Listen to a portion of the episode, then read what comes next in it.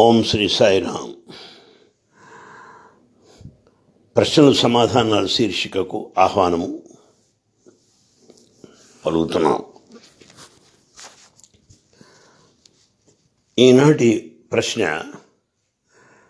నన్ను ఆశ్చర్యంలో ముంచివేసింది. నేను అలాంటి ప్రశ్న ఎప్పుడు కూడా ఆశించలేదు.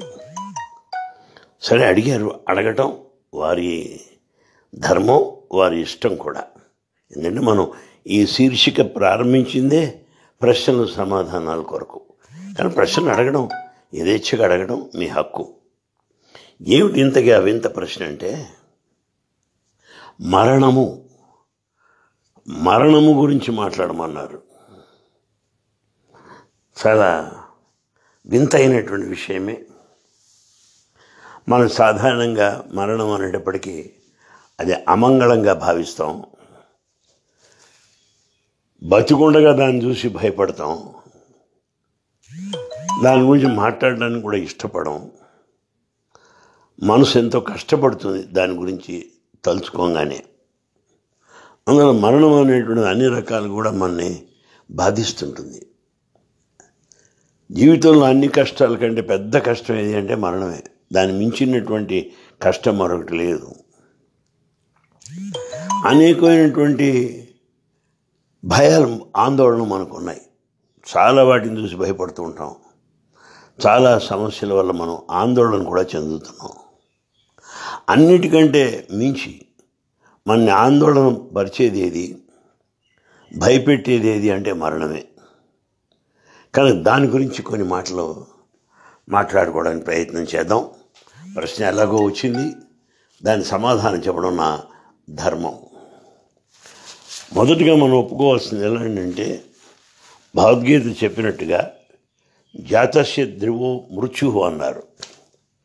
పుట్టిన ప్రతిదీ మరణించక తప్పదు. ఈ పుట్టుక ఈ జీవితం అంతా కూడా ఎంత సత్యమో మరణం కూడా అంతే సత్యము. జీవితము సత్యము మరణం కూడా అంతే సత్యము. దీన్ని గ్రహించాలి.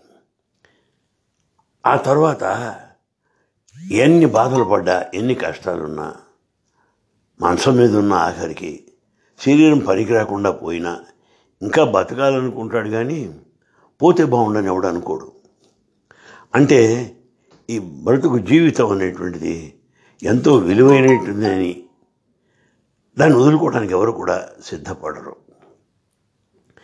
అసలు నిజానికి పెద్దలు ఏమంటున్నారంటే ఈ జీవన్ మరణములు రెండు కూడా జీవన్ మరణములు రెండు కూడా ఒకే శక్తికి రెండు రెండు పార్శ్వములు అంటున్నారు.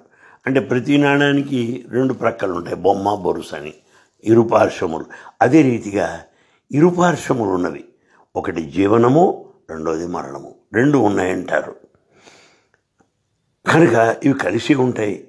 ఒకే శక్తి యొక్క రెండు పార్శ్వములుగా మనం అర్థం చేసుకోవాలి. అసలు ఇంతకీ మనం ఏనో పెద్దవాళ్ళకి అందరికీ అనిపిస్తుంది మంచాన పడతామేమో ఏ రోగం వస్తుందేమో అని భయపడుతూ ఉంటారు. అదిగా చేయవలసింది. వచ్చిన బాధని ఈ కష్టాన్ని ఈ రోగాన్ని ఏదైనా సరే దాన్ని వీలైనంత వరకు వీలైనంత వరకు నిశ్శబ్దంగా దాన్ని అనుభవించడం మంచిది. దాని గురించి ముచ్చటించడం దాని గురించి పెద్దగా బాధపడిపోవడం దాని గురించి ఆలోచన అదే కాకుండా మనం నిశ్శబ్దంగా దాన్ని భరించడం నేర్చుకోవడం మంచిది అని పెద్దలు చెప్తూ ఉంటారు. ఇంకా ఒక ముందు మెట్టుకు కూడా వెళ్తున్నారు. ఏమంటున్నారంటే మనం ఉన్నటువంటి బాధల్ని సాక్షిగా గమనించమన్నారు.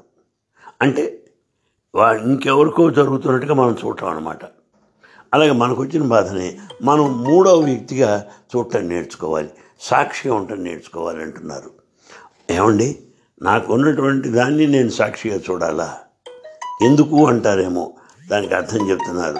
దానివల్ల మరణం కూడా ఒక గొప్ప ఔన్నత్యాన్ని పొందుతుంది. చూడండి ఒక కొండకి శిఖరం పై భాగం అగ్రభాగం ఉంటుంది ప్రతి కొండకి. అలాగే జీవితము అనేటువంటి కొండకి అగ్రభాగము. మరణము అని గుర్తించాలంటారు. అందువల్ల ఈ మరణం కూడా చాలా గొప్పదేట. ఇప్పుడు మనం దాని సాక్షిభావంతో పరిశీలించినప్పుడు ఇక్కడ ఓ ఉదాహరణ చెప్తున్నారు. గులాబీ పుష్పం ఉందనుకోండి ఆ గులాబీ పుష్పం సాయంకాలానికి కూడా అతికి వాడిపోక తప్పదు రాలిపోక తప్పదు. కానీ ఉన్నంత కాలం కూడా ఆ గులాబీ పుష్పం ఎలా ఉంది? అన్ని సవాళ్ళు ఛాలెంజెస్ని ఎదుర్కొంటుంది. అన్ని కష్టాలు ఎదుర్కొంటుంది. ఎలాగా? పెద్దగా గాలి వీస్తే పడిపోవచ్చు. ఎవరన్నా కోస్తే చే పోతుంది. మరి జంతువులు మేకలు అలాంటి ఏమైనా మేస్తే పోతుంది. జంతువుల చేతిలో పోవచ్చు మనుషుల చేతిలో పోవచ్చు. గాలి తాకిడికి రాలిపోవచ్చు. కానీ వీటన్నిటి కూడా తట్టుకుంటే ఉంటుంది. ఆ గులాబీ ఉన్నంతకాలం చల్ల మెల్లమెల్లగా ఆ గాలికి అటు ఇటు ఊగుతూ ఉంటే సూర్యుడితో ఏమైనా మాట్లాడుతోందా ఈ గులాబీ పువ్వు? చంద్రుడితో ఏమైనా మాట్లాడుతోందా? ఆ కదిలే మేఘాలకితో ఏమైనా మాట్లాడుతోందా అని మనకు అనిపిస్తుంది. ఆ గులాబీ పువ్వు ఎంతో ఆనందంగా ఉన్నట్టుగా మనకు కనిపిస్తుంది అది వికసించినప్పుడు కానీ గాలిలో ఊగుతున్నప్పుడు కానీ అయితే ఇందులో విశేషం ఏంటంటే అలా ఊగుతూ ఆనందిస్తున్న గులాబీ పువ్వు ఎప్పుడు కూడా నేను ఉండిపోవాలి అని అనుకోదు. నేనే ఉండిపోవాలి అని బతుక్కి అతుక్కుపోదు. మనం అలా ఉండం. బ్రతుక్కి గట్టిగా అతుక్కుపోవడం చేత అది పోతుందేమో అని భయం. దాంతో మనకు అన్ని రకాలైనటువంటి భయభ్రాంతులు దుఃఖాలు ముందుగానే మనకు కలుగుతున్నాయి. అసలు ఇంతకీ గుర్తించవలసింది మరొకటి ఉన్నది. ఏమవుతుందో ఏమవుతుందో రేపేమవుతుందో అని మనం అనుకుంటున్నాం కానీ నిజానికి భవిష్యత్తుని భగవంతుడు కావాలనే దాచిపెట్టాడు. రేపేమవుతుందో ఇవాళ తెలిస్తే ఏం చేస్తావు నువ్వు? కాదు. కానీ రేపేమవుతుంది ఎప్పటికప్పుడు ఈ జీవితం అంతా నాటకమే జగన్నాటకం ఆయన నాటకం గొప్ప దర్శకుడు స్వామి. అందులో రేపేం జరుగుతుంది ఇవాళ చెప్తే ఎట్లా? ఏ కథ అన్నా ముందే తెలుసుకుంటే ఆ కథలో నీకు రుచి ఉంటుంది. అలాగే మన జీవితం అంతా ఒక మహాకావ్యం. ప్రతివాడి జీవితం కావ్యం. ఈ కావ్యంలో అనేక ఘట్టాలు ఉంటాయి సంఘటనలు ఉంటాయి. ఈ ముందే తెలిస్తే ఏముంది అందులో? అందులో భగవంతుడు ఎవరైనా? సాక్షాత్తు ఈ జగత్తు అనేటువంటి రమణీయ కావ్యాన్ని రచించినటువంటి ఆయన భగవంతుడు. కవీనాం కవి అన్నట్టు ఆయన రచించిన కావ్యంలో సంఘటనలన్నీ గోప్యంగానే ఉంచబడతాయి. అందువల్ల ఈ గోప్యంగా ఉండటం కూడా అది మన మంచికే అన్న విషయాన్ని మనం గుర్తించాలి. తర్వాత మరొకటి ఉన్నది. మన గురువులు ఏం చెప్తారు మనకి? జీవితంలో ఉండగానే ఇందులో మాధుర్యాన్ని సౌందర్యాన్ని గుర్తించమని మనకు చెప్తూ ఉంటారు. ఇందులో ఉన్నటువంటి ప్రమాదాలను ప్రమోదాలను అన్నిటినీ జాగ్రత్తగా గమనించమంటున్నారు. వీటి సవాళ్ళను ఎదుర్కోమంటున్నారు. అన్నిటినీ కూడా గ్రహించమని చెప్తున్నారు మన గురువులంతా కూడా. దేన్ని కూడా తులసి పారేయమని చెప్పట్లేదు. అందువల్ల మనం ముఖ్యంగా గమనించవలసింది ఏంటంటే రేపేం జరుగుతుంది రేపేమవుతుంది అనే దాని విషయం మనం చింతించనక్కర్లేదు. ఆ జీవితం అంతా ఒక సాహసోపేతమైన ప్రయాణంగా మనం గుర్తించాలి. అన్నిటికంటే గొప్ప విషయం ఏంటంటే ఏ రోజైతే మనం ప్రేమగా జీవిస్తున్నామో ఆ రోజు మనం జీవించినట్టు. ప్రేమతో జీవించినప్పుడు ఆ రోజు మనం బతుకున్నట్టు లెక్క. ప్రేమ ఎప్పుడైతే పోయిందో మనం జీవించినా ప్రయోజనం లేదు అన్న విషయం మనకు అర్థమవుతుంది. ఎందుకయ్యా అంటే జీవితం యొక్క నిత్యత్వాన్ని జీవితం యొక్క సత్యత్వాన్ని మనం తెలుసుకోవాల్సిన అవసరం ఎప్పటికైనా ఉన్నది. ఈ దివ్యత్వమే మన శాశ్వతమైనటువంటి ప్రదేశంగా గుర్తించాలి. మన శాశ్వతమైనటువంటి స్థావరము మనం ఉండే ప్రదేశం గుర్తించాలి. ఏది దివ్యత్వము? ఏదది? అదే ఆత్మ. మన ఆత్మ నుండే వచ్చాము. ఆత్మలో ఉన్నాము ఆత్మలో లయం చెందుతాం. కనుక అట్టి ఆత్మయే మనకి స్వస్థానం కానీ మనం ఏదో కట్టుకున్నటువంటి ఈ ఇళ్ళు వాకిళ్ళు కానే కావు అన్న విషయాన్ని మనం ఎప్పుడు గుర్తుంచుకోవాల్సినటువంటి అవసరం ఉన్నది. అయితే స్వామి ఎప్పుడు ప్రసంగాల్లో చెబుతూ ఉంటారు మృత్యు ఎప్పుడు తలుపు తట్టుతూనే ఉంటుందిట ఎప్పుడు వస్తుందో చెప్పలేము. పైగా ఇంకో మాట అన్నారు ఒక పెద్ద పులి చెట్ల మాటన ఉంటుంది. చెట్ల మాటున పొదల మాటున దాక్కున్న పులి ఎప్పుడు మీద పడుతుందో మనం చెప్పలేం. ఎప్పుడైనా మీద పడవచ్చు పైగా మరొక ఉదాహరణ కూడా ఇచ్చారు స్వామి. ఫోటోగ్రాఫర్ ఫోటో తీస్తుంటాం మనం చూస్తాం. ఆ ఫోటో తీయబోయే ముందు ఏమంటాడు? నవ్వండి అంటాడు. వెంటనే టక్మని కెమెరాని క్లిక్ చేస్తాడు. కానీ ఈ మృత్యుదేవత అనే ఫోటోగ్రాఫరు ఎప్పుడు ఫోటో తీస్తాడో మనకి చెప్పడు. నవ్వండి అండు ఏడవమని కూడా చెప్పడు. తట్మని ఫోటో తీసేస్తాడు. అంటే ఆకస్మికంగా ఎప్పుడు అనుకోనప్పుడు ఎప్పుడు జరుగుతుందో జరిగేటువంటిదే మరణము. దాన్ని మనం గుర్తించాలి. అయితే ఇంతకీ దీన్ని ఈ మరణాన్ని గురించి పెద్దలు ఏం చెప్తున్నారంటే దాన్ని స్నేహపూర్వకంగా ఆహ్వానించమంటున్నారు. భయపడటం కాదు అని చెప్తున్నారు. అది తప్పదు కనుక దాన్ని మనం స్వాగతిద్దాం. తప్పే ఉంది. ఏ రకంగా అయితే మనం బట్టలు మార్చుకుంటున్నామో అలాగే శరీరాలు మార్చుకుంటాం. భగవద్గీత కూడా రెండవ అధ్యాయం సాంఖ్యయోగంలో ఇదే చెప్పింది. బట్టలు మార్చుకున్నట్టుగా దేహాలు మనం మార్చుకుంటాం. మరి ఈ డ్రెస్ తీసి ఇంకో డ్రెస్ వేసుకున్నప్పుడు ఎవడన్నా ఏడుస్తాడా చెప్పండి? కాదు. అలాగే మనం శరీరాలు మారుతూ ఉంటామే కానీ మనం ఎక్కడికి పోవు దీన్ని గుర్తించమంటున్నారు. మనం నిత్యులము శాశ్వతులము అమృతస్య పుత్రాహ అని వేదం చెప్తున్నది. అయితే ఎక్కడ బాధ వస్తుందంటే ఇప్పుడున్న బతుక్కి అతుక్కుపోయాం గనక మనకు ఈ బాధ వస్తున్నది. ఇక్కడ చెప్తున్నారు ఏదైనా సరే తప్పదు. దాన్ని ఆనందంగా సంతోషంగా స్వీకరించు. దాన్ని చెప్తున్నారు మాట. ఇంకా ఇంకో మెట్టుకెళ్ళి ఏమంటున్నారు? దీన్ని ధ్యానంగా మార్చుకో అన్నారు. నేను మంచం మీద ఉన్నానే అని బాధపడే కంటే దాన్నే ఒక ధ్యానంగా మలుచుకో ఒక ధ్యానంగా మార్చుకో. అప్పుడంతా రమ్యంగానే ఉంటుంది అని చెప్తున్నారు. ఈ ప్రసంగంలో నా ముఖ్య ఉద్దేశం ఏమిటంటే అసలు ఎవడన్నా పుడితేగా మరణించడానికి వేదాంతంలోకి వెళ్తే పుట్టుక లేదు మరణము లేదు. దయచేసి గమనించండి.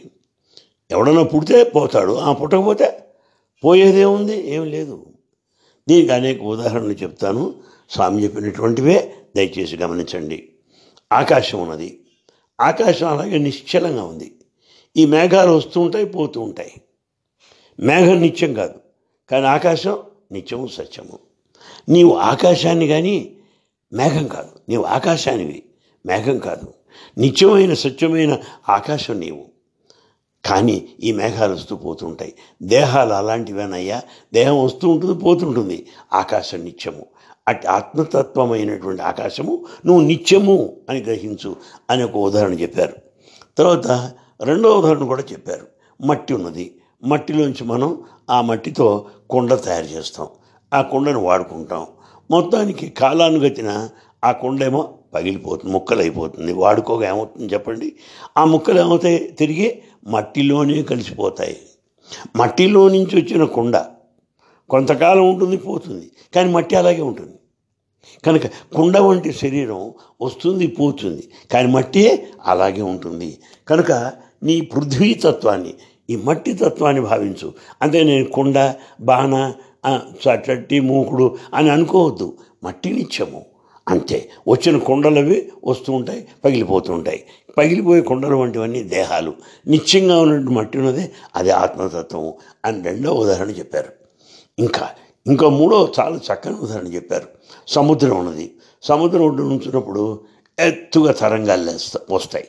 ఒక్కొక్క తరంగం పైకి వచ్చేస్తుంది దాని కింద పడిపోతుంది. దాని వెనక ఇంకో తరంగం వస్తుంది పైకి వెళ్తుంది మళ్ళీ కిందగా పడుతుంది. అలా తరంగా లేవటం ఎగిసి పట్టడం మళ్ళీ కింద పట్టడం వీటిని మనం చూస్తూ ఉంటాం. సముద్రం మాత్రం అలాగే నిశ్చలంగా ఉంటుంది. ఇక్కడ గురువులు చెప్పే మాట ఏంటంటే నువ్వు సముద్రానికి కానీ అల కాదు. సముద్రానికి కానీ కెరటం కాదు. ఈ కెరటాలు లేస్తాయి పడిపోతుంటాయి. అలలు పైకి పోతాయి కింద పో కింద పడిపోతుంటుంది. కనుక అలలు పుట్టాయా? పోయాయా? అరే నీళ్ళ నుంచే వచ్చాయి సముద్రం నుంచే వచ్చాయి. మళ్ళీ పడిపోయి సముద్రంలో కలిశాయి. అంటే ఒక్కొక్క అల పైకి లేచిందంటే పుట్టుక అల పడిపోయిందంటే మరణము. ఎక్కడి నుంచి? నీటిలోంచి వచ్చాయి. నీటిలోంచి వచ్చింది మళ్ళీ నీటిలో కలిసిపోయింది. నువ్వు నీరు కానీ ఈ అల కెరటం కాదు అన్న విషయాన్ని గుర్తుపెట్టుకో అని స్వామి మనకి ఎప్పుడు చెప్తూ ఉంటారు. అందుచేత మరొక ఉదాహరణ కూడా ఉంది. ఇప్పుడు మనం కరెంటు వైర్లు అన్నీ ఉన్నాయి. మన ఇంట్లో అందరం కూడా ఈ కరెంటు వాడుకునేటువంటి వాళ్ళమే. ఈ ఒక హోల్డర్ ఉంటుంది. ఆ హోల్డర్కి బల్బు పెడతాం. బల్బు పెట్టినప్పుడు బాగా వెలుగుతుంది ఆ ప్రకాశంలో అన్నీ చూస్తాం. కానీ బల్బు లోపల ఫిలమెంట్ మాడిపోతే ఏమవుతుంది? ఆ బల్బు పారేస్తాం. బల్బు వెలిగినా ఫిలమెంట్ పోయి మాడిపోయినా కరెంట్ అక్కడే ఉంది. నువ్వు కరెంటు కానీ బల్బు కాదు. కరెంటు నీవు బల్బు శరీరము. కనుక ఈ ఉదాహరణలు స్పష్టంగా చెప్పాలంటే నీవు ఆకాశము మేఘము కాదు. నీవు మట్టి అంటే కొండ కాదు. నీవు సముద్రము అంటే కెరటము అలా కాదు. నీవు కరెంట్ విద్యుత్ కానీ నీవు బల్బు కాదు. బల్బు దేహము విద్యుత్ ఆత్మ.